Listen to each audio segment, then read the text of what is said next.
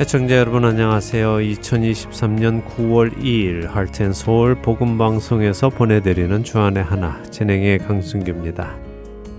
지난 한 주도 세상을 향한 나팔수의 역할을 잘 감당하신 여러분 되셨으리라 믿습니다. 요즘은 한국말을 하는 외국인들이 참 많지요. 안녕하세요 하는 기본적인 인사는 물론 나름 열심히 한국말을 배워서 대화를 하려는 외국인들을 종종 만납니다. 그런데 예전에는 한국말을 하는 외국인들 만나는 것이 참 드물었지요. 아, 오래전에 이민 오신 분들은 아마 다 공감하실 것입니다.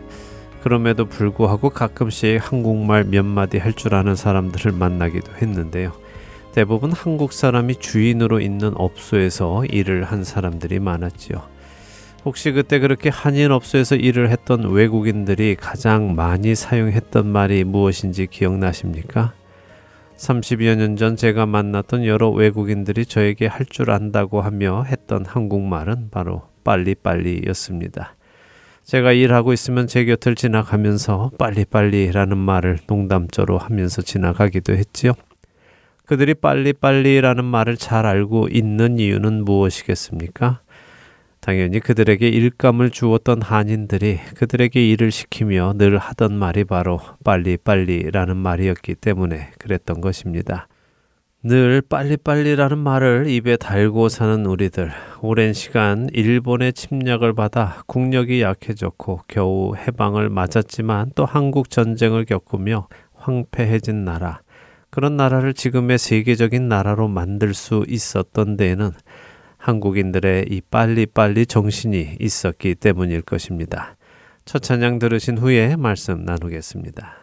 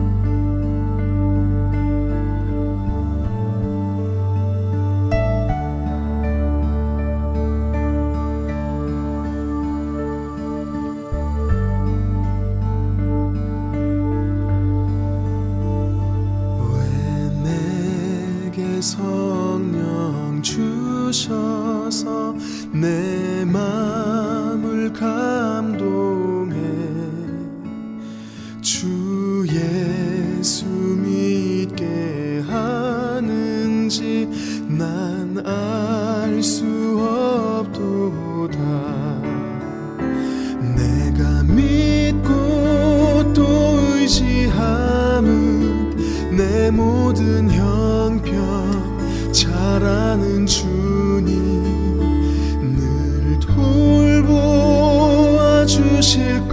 것을 나는 확실히 아네.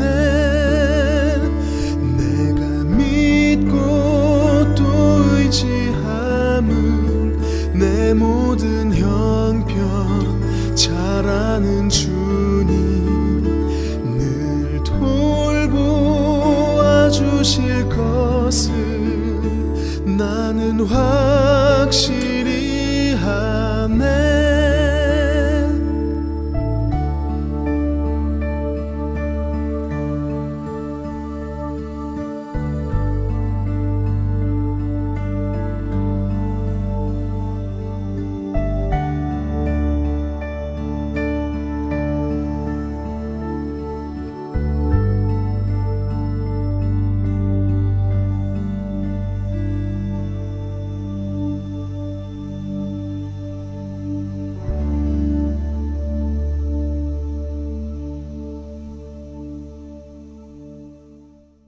빨리빨리 아마 우리 한국인들 안에 뿌리 깊게 박혀있는 문화인 것 같습니다. 그래서 지금도 우리들은 뭐든지 빨리빨리 해내지요. 다른 민족들이 몇십 년 해야 하는 일들을 빨리빨리 몇 년 안에 이루기도 하고요.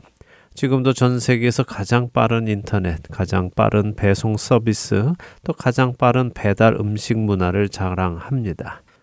특별히 외국인들 사이에서 한국인을 구별하는 방법이 있는데요. 바로 이 빨리빨리 하는 것에 있다고 할 정도입니다. 예를 들어 에스컬레이터를 탔는데 가만히 서 있지 않고 걷거나 뛰는 사람이 있으면 한국 사람이라고 생각을 한다고 합니다. 또 엘리베이터를 타고 자기가 갈 층수를 누른 후에 기다리는 사람은 다른 나라 사람이고, 자기가 갈 층수를 누른 후에 문 닫힘 버튼을 계속 누르는 사람은 또 한국 사람이라고 하네요. 신호등에서도 마찬가지라고 합니다. 길을 건너기 위해 횡단보도에 서서는 계속해서 버튼을 누르고 있는 사람들을 보면 한국 사람이라고 판단한다고 외국인들이 말을 합니다. 생각해보니 저도 한국인이라는 것을 알겠더군요. 저 역시 에스컬레이터에서도 걷고 엘리베이터에서도 문 닫힘 버튼을 누르고 횡단보도에서도 길 건너는 버튼을 여러 번 누르니까요. 빨리빨리 문화가 좋기도 하고 도움이 많이 되기도 하지만 또 단점도 있을 것입니다. 특별히 신앙 생활에서는 말입니다. 하나님의 응답을 빨리 받고자 하고 무슨 일이든 빨리빨리 결과를 보기 원하는 우리의 문화가 어쩌면 하나님의 일하시는 방법과 어긋날 수도 있기 때문입니다.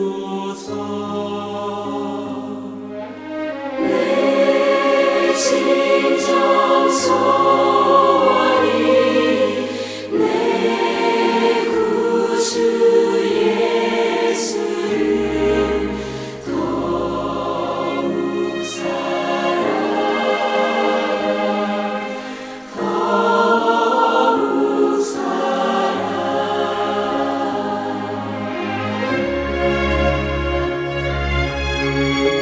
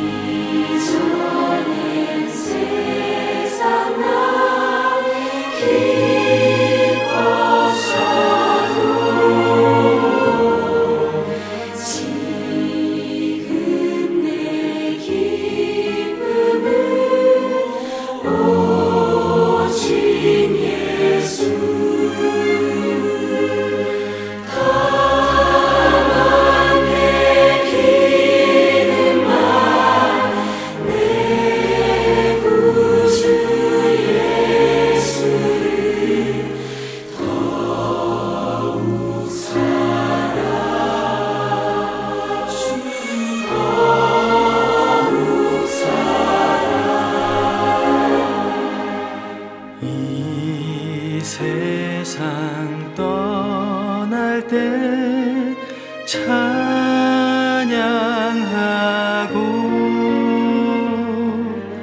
숨질 때 하는 말 이것일세.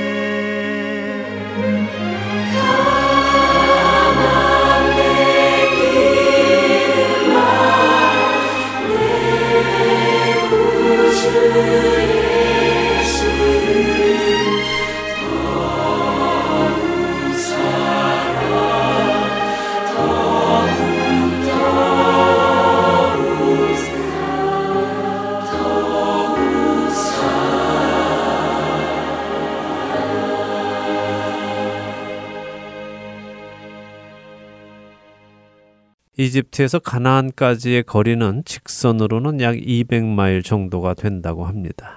애굽에 종살이하던 이 이스라엘 민족이 출애굽한 후에 가나안 땅까지 간 거리는 직선 거리는 아니었지요. 돌아 돌아 갔습니다. 그래서 그들이 행진한 거리를 계산해 보면 직선 거리의 약 두 배인 사백 마일 정도가 된다고 하는데요. 이 사백 마일을 걸어서 가면 사람마다 다르겠지만 하루 열여섯 시간을 걸으면 일주일이면 도착을 하고요. 이스라엘 민족처럼 많은 사람들이 천천히 걸어가도 한 달 정도면 충분히 도착한다고 합니다. 근데 이스라엘 백성들은 이 한 달이면 갈 수 있는 그 길을 사십 년이나 걸쳐서 갔습니다. 만일 이 출애굽한 민족이 이스라엘이 아니라 우리 한국 민족이었다면 어땠을까요? 모르긴 몰라도 한 이 주면은 가지 않았을까요? 그런데 만일 우리 민족을 하나님께서 한 달이면 갈 수 있는 그 거리를 사십 년 동안 이끌고 가셨다면 우리의 반응은 어땠을까요? 여러분들이시라면 어떤 반응을 보이셨을 것 같으십니까? 사실 우리가 원하는 하나님은 사십 년 걸어가야 하는 먼 길을 일주일 만에 데려갈 수 있는 하나님입니다. 일주일이면 갈 수 있는 길을 사십 년에 걸쳐 인도하시는 하나님이라면 별로 인기가 없지요. 불가능한 일을 해주시는 하나님이 인기가 좋지 가능한 일을 더 오래 걸려 하시는 하나님은 별로 인기가 없습니다. 그렇지 않습니까? 여러분이 원하시는 하나님은 어떤 하나님이십니까? 일주일이면 갈 수 있는 길을 사십 년 만에 데리고 가시는 하나님이십니까? 아니면 사십 년 걸려야 갈 수 있는 먼 길을 일주일 만에 데리고 가시는 하나님이십니까?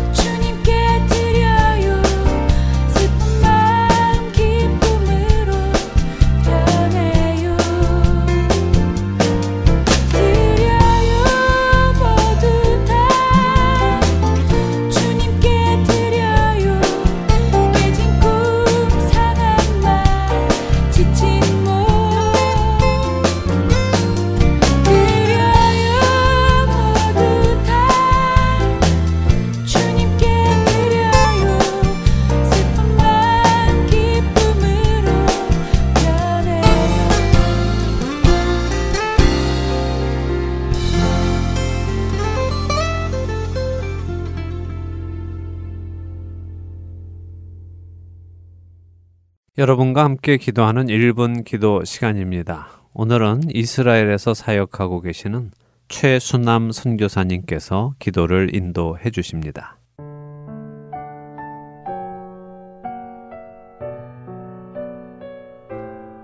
할텐 서울 일 분 기도 시간입니다.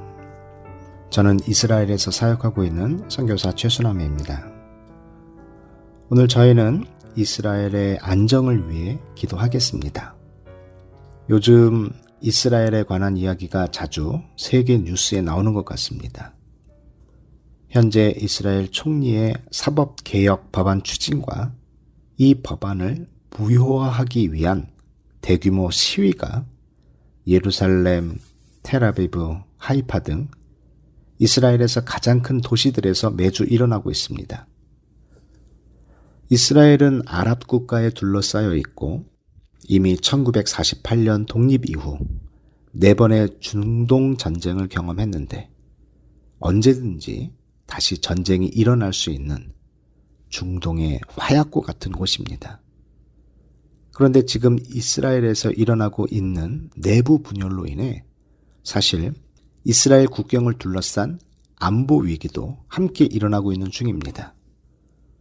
이전에도 서로 반대하는 의견은 있었지만 국가 안보 위기 앞에서는 하나로 뭉치던 이스라엘이었는데 지금은 국경 사방에서 일어나는 위협 속에서도 내부 분열이 점점 더 커지고 있는 상황입니다.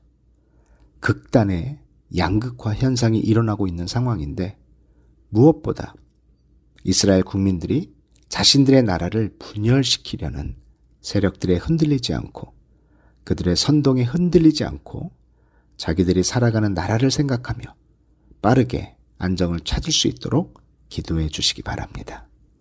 함께 기도하겠습니다.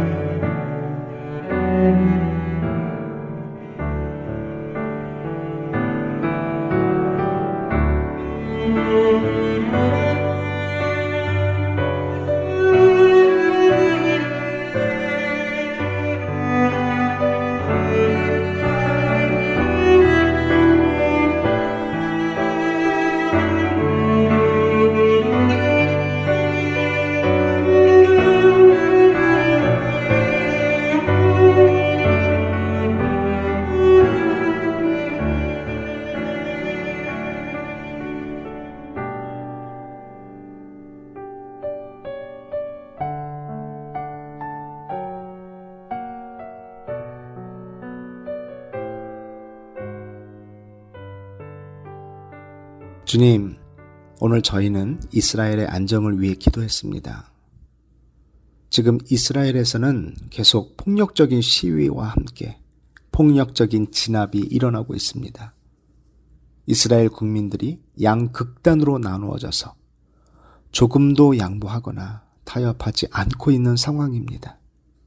이러한 상황 가운데서 일부 예비군들은 복무를 중단하겠다는 발표를 하기도 하고 이스라엘 국경을 둘러싼 안보 위기는 점점 더 높아지고 있는 중입니다.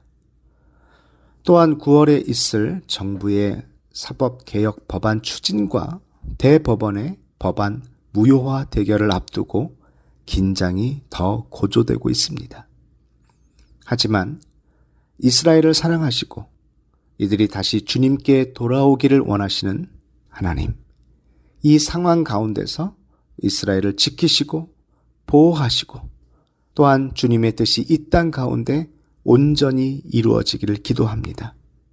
국경을 둘러싼 모든 안보 위기와 내부 분열과 테러의 위협 속에서도 이 땅을 지키시고 이 땅의 사람들이 서로 연합을 이루어 이 위기를 잘 극복해 나갈 수 있도록, 빨리 안정을 되찾을 수 있도록 주님 도와주시옵소서.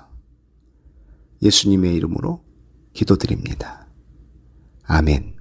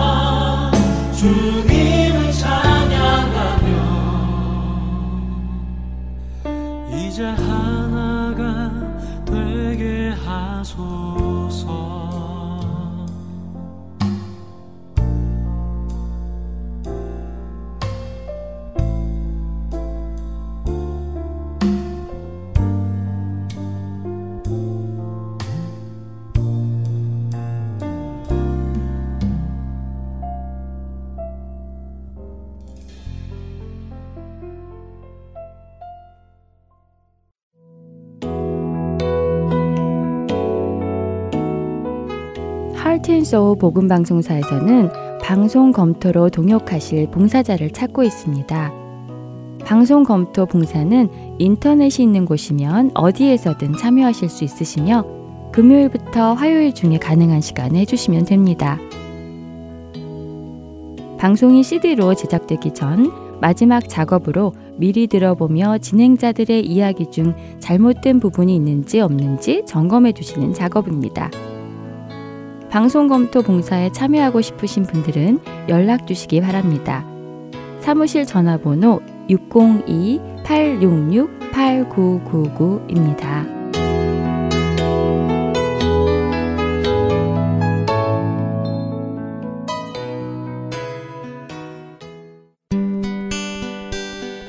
기쁜 소식 사랑으로 땅끝까지 전하는 할텐 서울.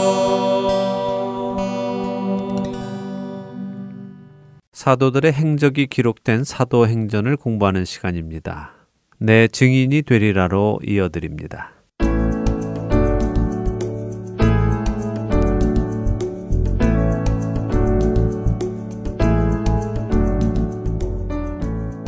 시청자 여러분 안녕하세요. 여러분과 함께 사도행전을 한절 한절 공부해 나가는 시간입니다. 내 증인이 되리라 진행의 백성입니다. 네, 여러분 안녕하세요. 강승규입니다. 사울이 예수님을 만나고 변화되는 가운데 예수님께서는 베드로를 통해 이방을 향한 복음의 문을 열도록 이끄시기 시작하셨어요. 네. 그 시작으로 사마리아의 수도인 룻다라는 곳에 베드로가 가서는 애니아라는 중풍병자를 낫게 해주며 사마리아 지역에 복음을 전하게 되었습니다. 예, 물론 베드로를 통해 애니아라는 사람이 팔 년 동안 고생하던 중풍병에서 낫게 된 것이지만요. 네. 베드로는 그것이 자신이 하는 일이 아니라 예수님께서 하시는 일임을 분명하게 밝혔지요. 네.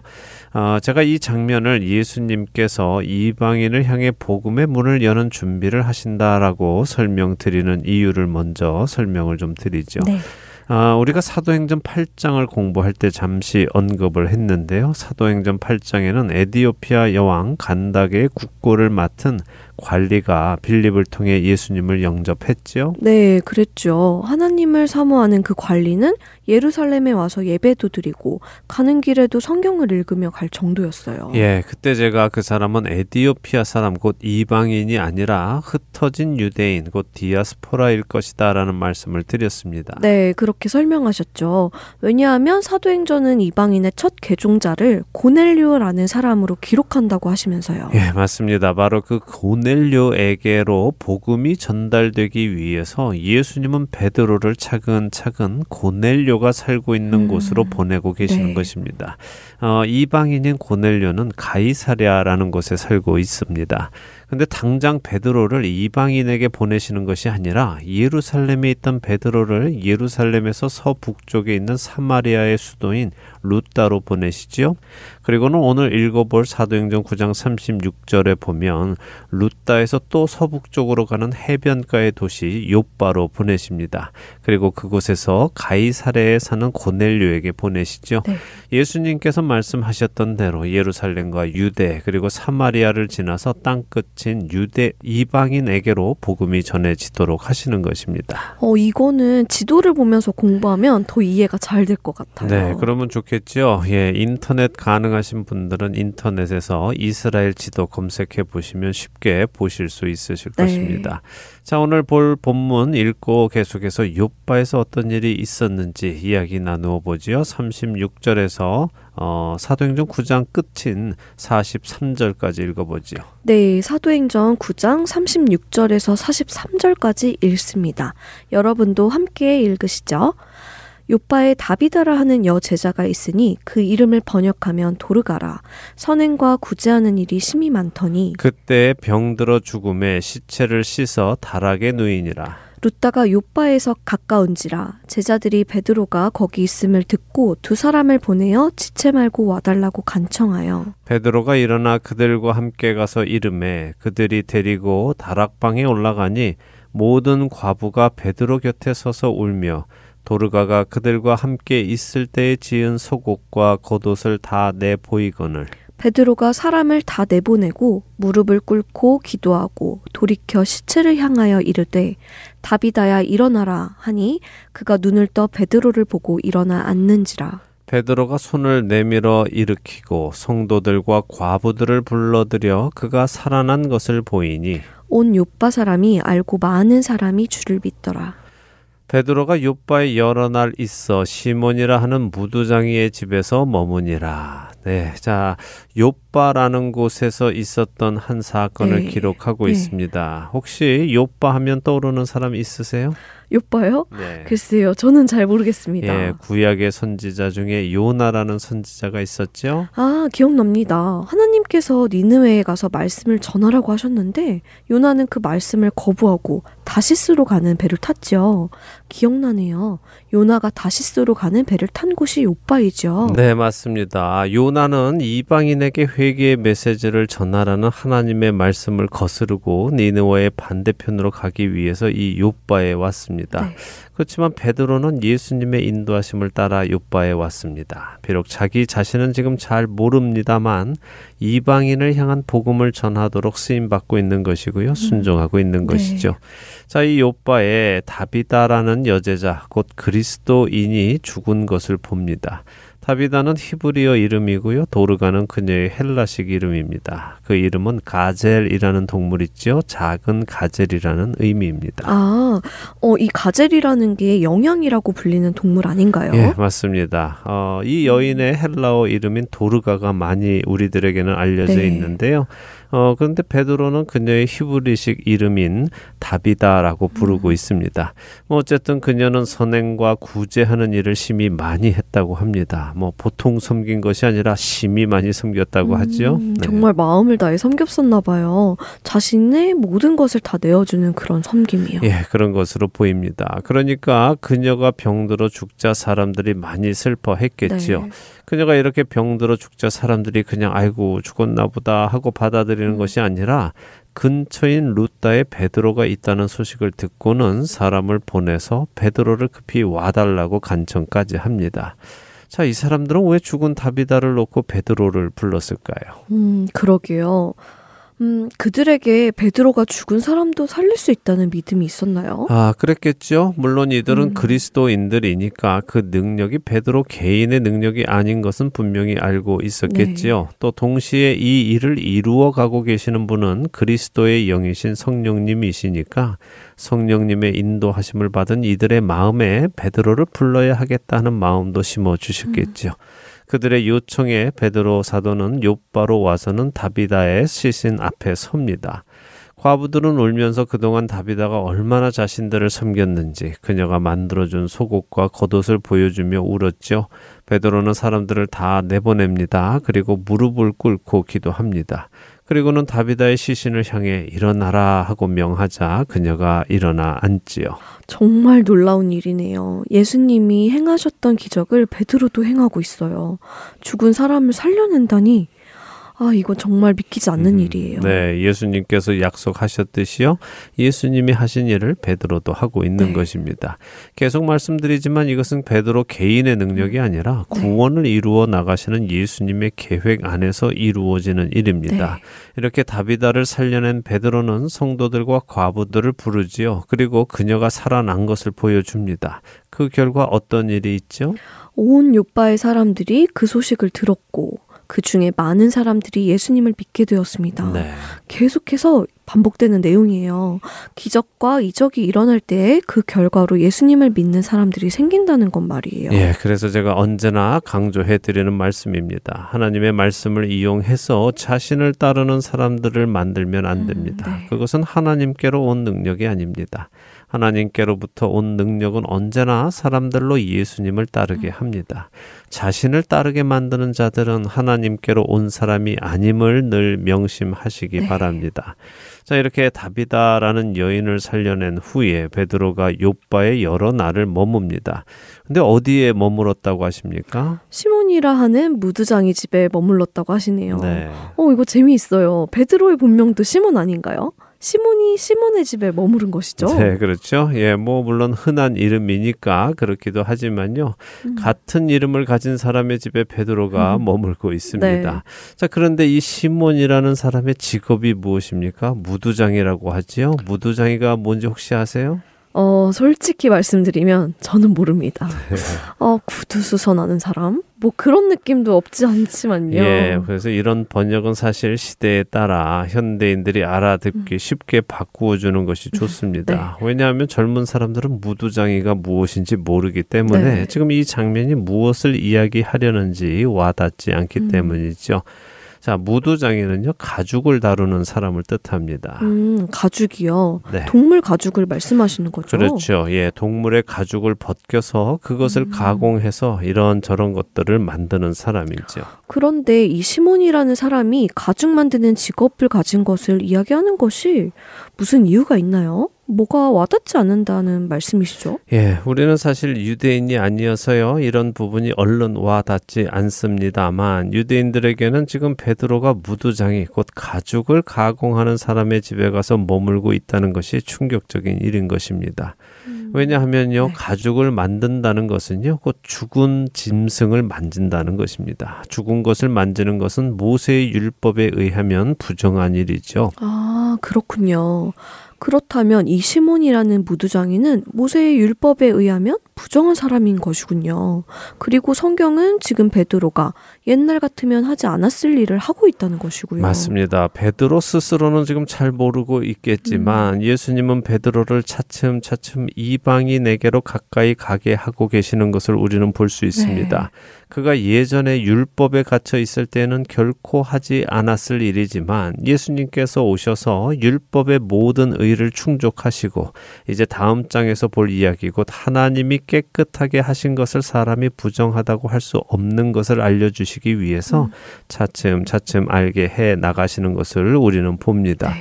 죄인을 찾아오신 예수님은 사랑의 예수님이시기에 모든 자를 사랑하시지만요. 율법과 유대 문화 안에서 배우고 자란 베드로는 처음부터 이방인을 사랑하기란 쉽지 않았지요. 네. 그런 그를 한 걸음 한 걸음 인도하고 계시는 예수님의 성품을 우리는 여기서 볼 수 있는 것입니다. 자, 이제 다음 장인 십 장으로 넘어가 볼까요? 십 장 일 절에서 팔 절 읽어보도록 하겠습니다. 네, 드디어 십 장으로 넘어갑니다. 일 절부터 읽습니다. 가이사랴에 고넬료라 하는 사람이 있으니 이달리아 부대라 하는 군대의 백부장이라. 그가 경건하여 온 집안과 더불어 하나님을 경외하며 백성을 많이 구제하고 하나님께 항상 기도하더니 하루는 제구 시쯤 되어 환상 중에 밝히 보매 하나님의 사자가 들어와 이르되 고넬료야 하니 고넬료가 주목하여 보고 두려워 이르되 주여 무슨 일이니이까. 천사가 이르되 내 기도와 구제가 하나님 앞에 상달되어 기억하신 바가 되었으니 내가 지금 사람들을 욥바에 보내어 베드로라 하는 시몬을 청하라. 그는 무두장이 시몬의 집에 유숙하니 그 집은 해변에 있다 하더라. 마침 말하던 천사가 떠나매 고넬료가 집안 하인 둘과 부하 가운데 경건한 사람 하나를 불러 이 일을 다 이루고 욥바로 보내니라. 드디어 이방인의 첫 개종자 고넬료가 등장하네요. 그렇습니다. 고넬료라는 사람이 나옵니다. 자, 이 사람에 대해서 성경은 어떻게 표현하고 계십니까? 일단은 가이사랴에 살고 있고요. 이달리아 부대라 하는 군대의 백부장이라고 하시네요. 네. 이달리아면 이탈리아 사람인가요? 네, 맞습니다. 아. 예, 고넬료는 아. 이탈리아 사람으로요. 네. 로마의 군대 백부장이다 하는 뜻입니다. 음. 그리고 또 뭐라고 하시나요? 음, 경건한 사람이고 온 지방과 더불어 하나님을 경외한다고 하시네요. 네. 또 백성을 많이 구제하고 하나님께 항상 기도하고요. 네. 대단하네요. 이탈리아 사람이라면 유대인이 아닌데도 어떻게 하나님을 알고 하나님을 이렇게 열심히 섬기고 있었을까요? 그러게 말입니다. 그는 이방인이었지만 이 음. 가이사랴 지역에 와서 하나님을 알게 되었든지 음, 이곳에 네. 오기 전에 이미 유대교로 개종을 한 것인지는 모르겠습니다만 어쨌든 어떤 계기를 통해 하나님을 알게 되었겠죠. 그리고 음. 유대교에 네. 입교한 사람입니다. 네.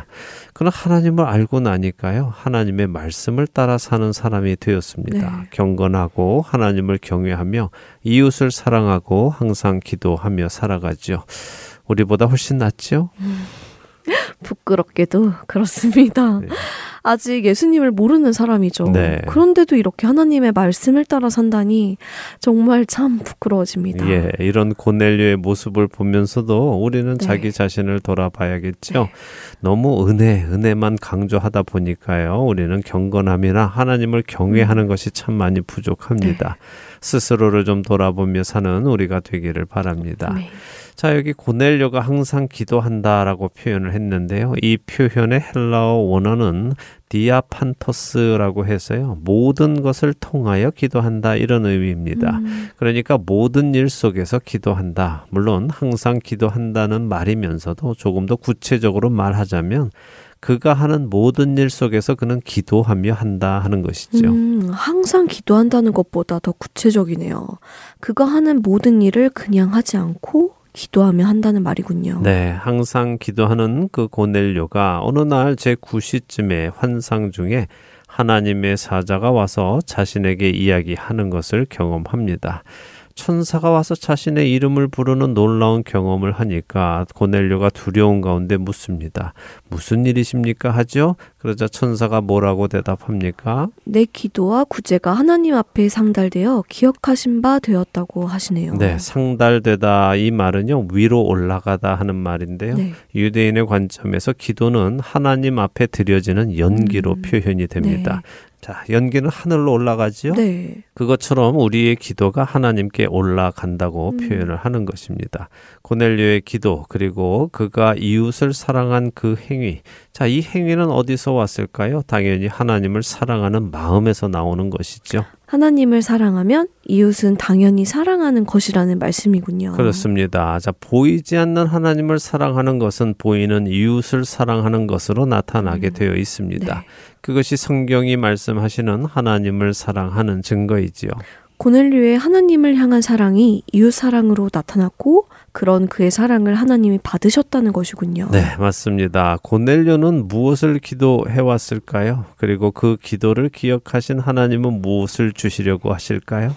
구원이군요. 그렇습니다. 음. 자, 고넬료가 구한 것, 그리고 그 고넬료에게 응답하여 주시려는 것, 그것은 영원한 생명, 곧 구원입니다. 그래서 하나님께서 사자고 천사를 보내셔서 고넬료가 해야 할 일을 알려주십니다. 음. 먼저 욥바로 사람을 보내서 베드로라 하는 시몬을 청하라 라고 하시죠. 베드로가 누구의 집에 있는지까지 알려주십니다. 그런데 이름이 둘 다 시몬이니까 음. 그냥 아무 시몬이나 데리고 오지 네. 말고 베드로라 하는 시몬을 청해서 데리고 오라고 자세히 설명해 주십니다.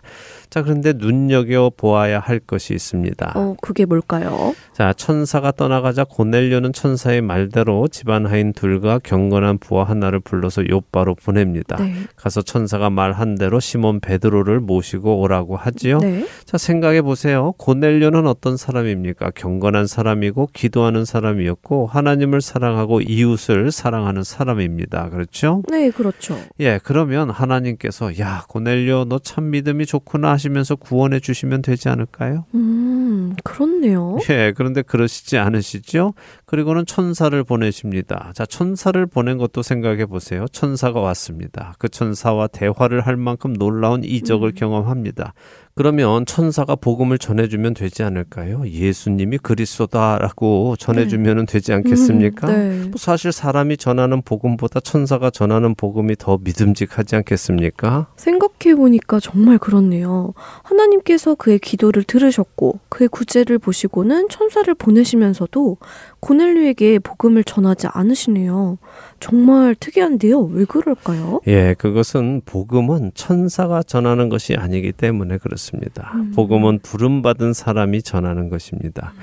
육신을 입고 오신 예수님이 주고 가신 이 복음은요, 그 예수님으로부터 부름받은 사람들, 조금 더 자세히 말하자면 죄인으로 태어나 살다가 예수 그리스도의 보혈의 공로로 의인이 되는 것을 경험한 사람이 전하는 것입니다.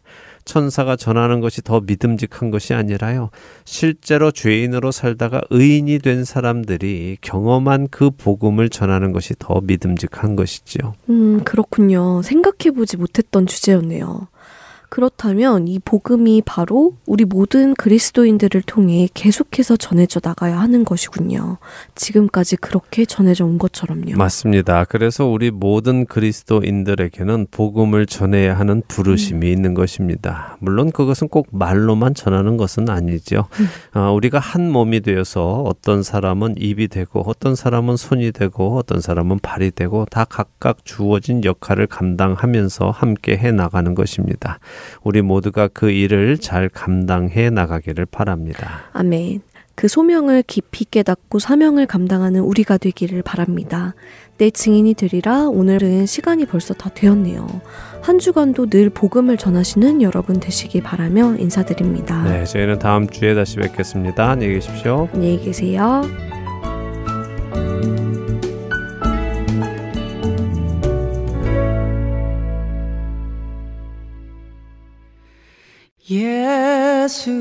예수로 나의 구주 삼고 성령과 피로 거듭나니 이 세상에서 내 영혼이 하늘의 영광 누리도다. 예수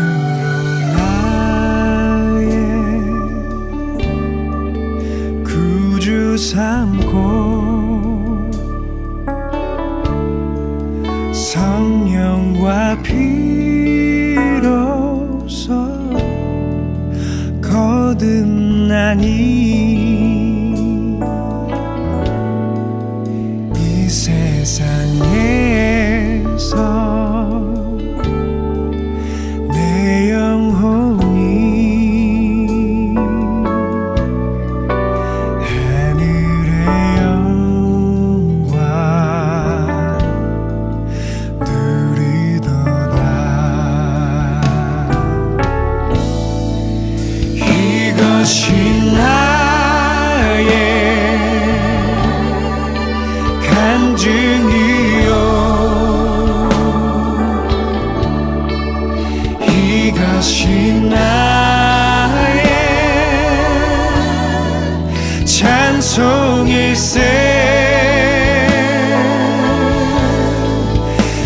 사는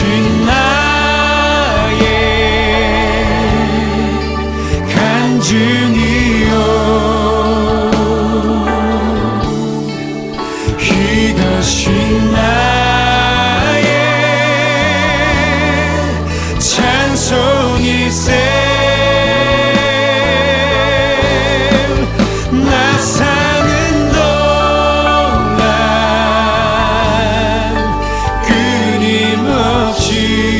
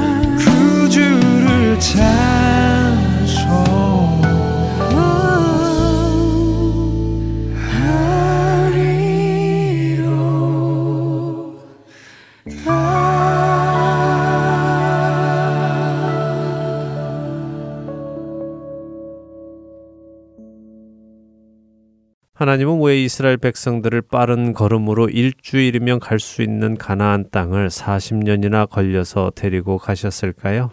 맞습니다. 여러분도 이미 잘 아시듯 이스라엘 백성들에게는 믿음이 없었기 때문이지요. 사실 그들에게 믿음이 없었기에 출애굽한 일 세대는 가나안 땅을 아예 들어가지도 못했습니다.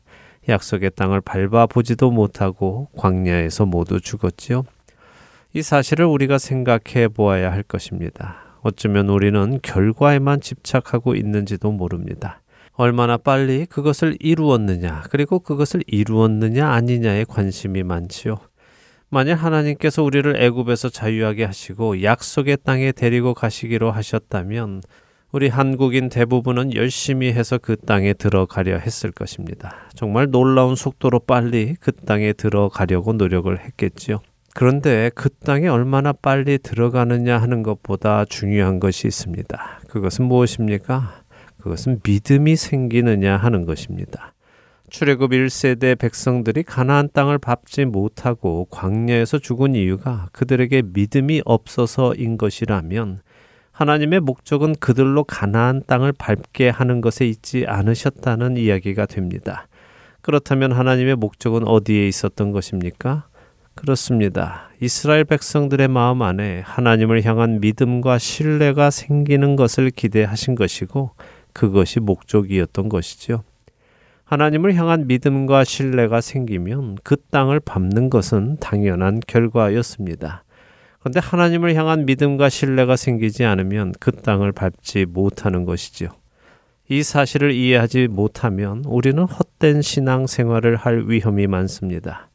여러분의 신앙의 목적은 무엇입니까? 죽은 후에 천국에 가는 것입니까? 얼마나 빨리 천국에 가는가 하는 것에 관심이 있으십니까? 종종 어떤 이들은 말합니다. 빨리 천국에 가고 싶다고요? 이 말은 참 좋은 말인 것 같으면서도 위험한 말일 수도 있습니다. 빨리 천국에 가고 싶은 그 이유가 무엇이냐에 따라 다를 수 있기 때문이죠. 천국에 가는 것은 믿음이 있으면 가는 것입니다. 그렇기에 천국에 가는 것 자체에 집중하는 것이 아니라 내 안에 하나님을 향한 믿음과 신뢰가 생기고 그 믿음과 신뢰가 굳건해져 나가는 것에 집중해야 하는 것입니다. 하나님을 향한 믿음과 신뢰는 단기간에 생기는 것은 아닙니다. 물론 믿음은 순간적으로 생기지만 그 믿음이 신뢰가 되기까지에는 많은 시간과 여러 가지 일들을 겪으며 생겨나는 것이죠. 칠십오 세의 하란을 떠나면서 하나님의 약속을 믿은 아브라함이 하나님을 온전히 신뢰하게 된 것은 그가 백 세에 낳은 아들 이삭을 모리아에 있는 한 산에서 번제로 드릴 수 있게 된 때였습니다. 결코 짧은 시간은 아니었죠. 만일 당시 이삭의 나이가 열다섯 살 정도 되었다면 아브라함 역시 사십여 년의 시간 동안 믿음이 신뢰가 되는 시간을 보낸 것이 됩니다. 하나님께서 얼마나 빠른 시간에 우리의 기도에 응답해 주시는지, 하나님께서 얼마나 빨리 우리를 우리가 원하는 장소에 데리고 가시는지는 그리 중요한 것이 아닙니다. 정말 중요한 것은 그 모든 과정 속에서 주님을 향한 나의 믿음과 신뢰가 자라가고 더욱 견고해져 가느냐 하는 것입니다.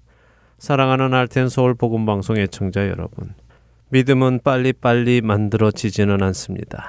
그것은 세상의 여러 가지 일을 하나님 안에서 겪으며 그분을 경험하면서 만들어지는 것이기에 오랜 시간이 걸립니다. 그렇기에 우리의 초점은 오늘도 나와 동행하시는 주님을 더 깊이 알아가고 더 깊이 경험하여 주님을 더 깊이 신뢰하게 되고 사랑하게 되는 것에 있어야 할 것입니다. 그러므로 사랑하는 자들아, 너희가 이것을 미리 알았은즉 무법한 자들의 미혹에 이끌려 너희가 굳센 데서 떨어질까 삼가라. 오직 우리 주 곧 구주 예수 그리스도의 은혜와 그를 아는 지식에서 자라가라. 영광이 이제와 영원한 날까지 그에게 있을지어다. 베드로후서 삼 장 십칠 절과 십팔 절의 말씀입니다. 우리에게 주어진 모든 시간 속에서 주 예수 그리스도의 은혜와 그분을 아는 지식에서 자라가시는 저와 애청자 여러분이 되시기를 소망하며 오늘 주안의 하나 여기에서 마치도록 하겠습니다. 함께해 주신 여러분들께 감사드리고요. 저는 다음 주 이 시간 다시 찾아뵙겠습니다. 지금까지 구성과 진행의 강순기였습니다. 시청자 여러분, 안녕히 계십시오. 내 평생